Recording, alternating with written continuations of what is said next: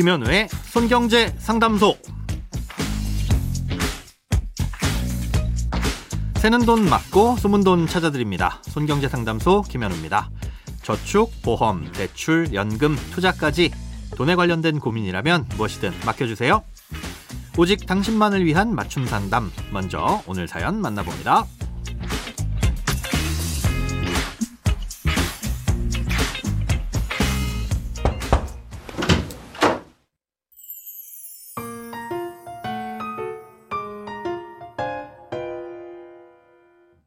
안녕하세요. 혹여나 놓치면 다시 듣기라도 하는 열혈 애청자입니다. 2017년 오피스텔을 구입해 주거용으로 새를 놓고 있고 그 후 2019년 아파트를 한 채 구매했습니다. 근자에 알아보니 저는 주거용 오피스텔로 인해 2주택자라고 하더라고요. 주거용 오피스텔을 오피스로 변경하면 저는 1주택자가 되는 건가요? 2주택자라 추후 매도 시 오피스텔을 먼저 매도해야 세금을 아낄 수 있다는데 맞는 건가요? 1주택자는 매도 시 비과세라 좋다는데 지금이라도 오피스 오피스텔로 변경해야 할지 고민입니다. 늘 손경제에서 시원하게 알려주시는 상식으로 하루하루 배워갑니다. 어려운 세금 문제 자세히 알려주세요.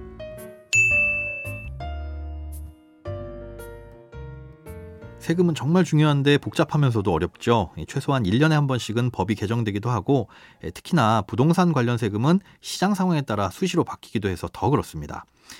사연으로 보내주신 오피스텔도 아주 예전엔 별로 고민할 부분이 없었습니다. 업무용으로 쓰든 뭐 주거용으로 쓰든 주택수에는 포함이 안 됐었거든요. 하지만 주택시장 열기가 한창 뜨겁게 달아오르던 2020년 8월 10일 이후부터는 오피스텔을 주거용으로 매수했을 경우엔 주택수에 포함이 되게 바뀌었습니다.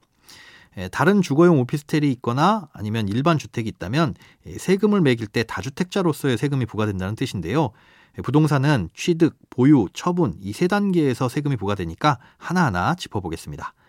아, 일단 취득 단계에서부터 세금에 영향을 미치긴 하는데 오피스텔 자체는 주거용으로 취득하든 업무용으로 취득하든 무조건 4.6%가 과세된다고 알아두시면 됩니다. 그런데 2020년 8월 10일 이후에 취득한 오피스텔이 있다면 이후 다른 주택을 취득할 때 영향을 미치는데요. 오피스텔을 취득할 땐 4.6%를 부과하지만 주택수로는 포함하기 때문에 오피스텔을 취득한 후 다른 주택을 취득하면 그 주택에 대한 취득세가 중과됩니다. 다만 주택임대사업자로 등록하고 몇 가지 의무사항을 지키면 예외를 두긴 하는데요. 사연자분께서는 주택임대사업자는 아니시니까 오늘은 이 부분에 대해서는 생략하도록 하겠습니다.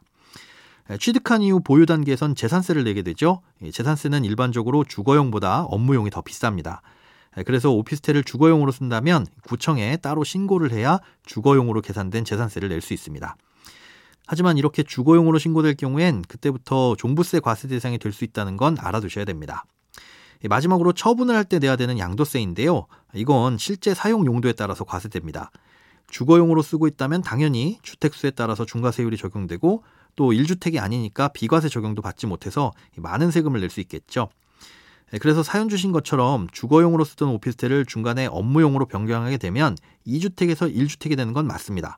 아, 이렇게 1주택이 된 상태에서 비과세 요건을 충족한 후 주택을 처분하는 게 당연히 유리하겠죠. 음, 그런데 이때 유의하실 게 있습니다. 2021년 2월 17일 이후에 오피스텔을 업무용으로 변경하게 되면 변경한 그 시점으로부터 다른 주택의 보유 기간이 다시 계산됩니다.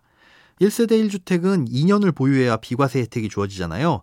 그래서 만약 오늘 날짜로 오피스텔을 업무용으로 변경하신다면 오늘로부터 2년 후에 아파트를 처분하셔야 이 비과세 혜택을 받으실 수 있다는 뜻입니다. 조금 복잡하지만 양도세를 줄이기 위해서 기억해 두실 건 오피스텔을 업무용으로 전환한 후 2년 뒤에 아파트를 팔아야 한다. 이 부분만 잘 기억하고 계시면 될 것 같습니다. 크고 작은 돈 걱정 혼자 끙끙 앓지 마시고 imbc.com 손경제상담소 홈페이지에 사연 남겨주세요. 검색창에 손경제상담소를 검색하시면 쉽게 들어오실 수 있습니다. 여러분의 통장이 활짝 웃는 그날까지 1대1 맞춤 상담은 계속됩니다. 돈 모으는 습관 손경제상담소 다음 주에도 새는 돈 맞고 숨은 돈 찾아드릴게요.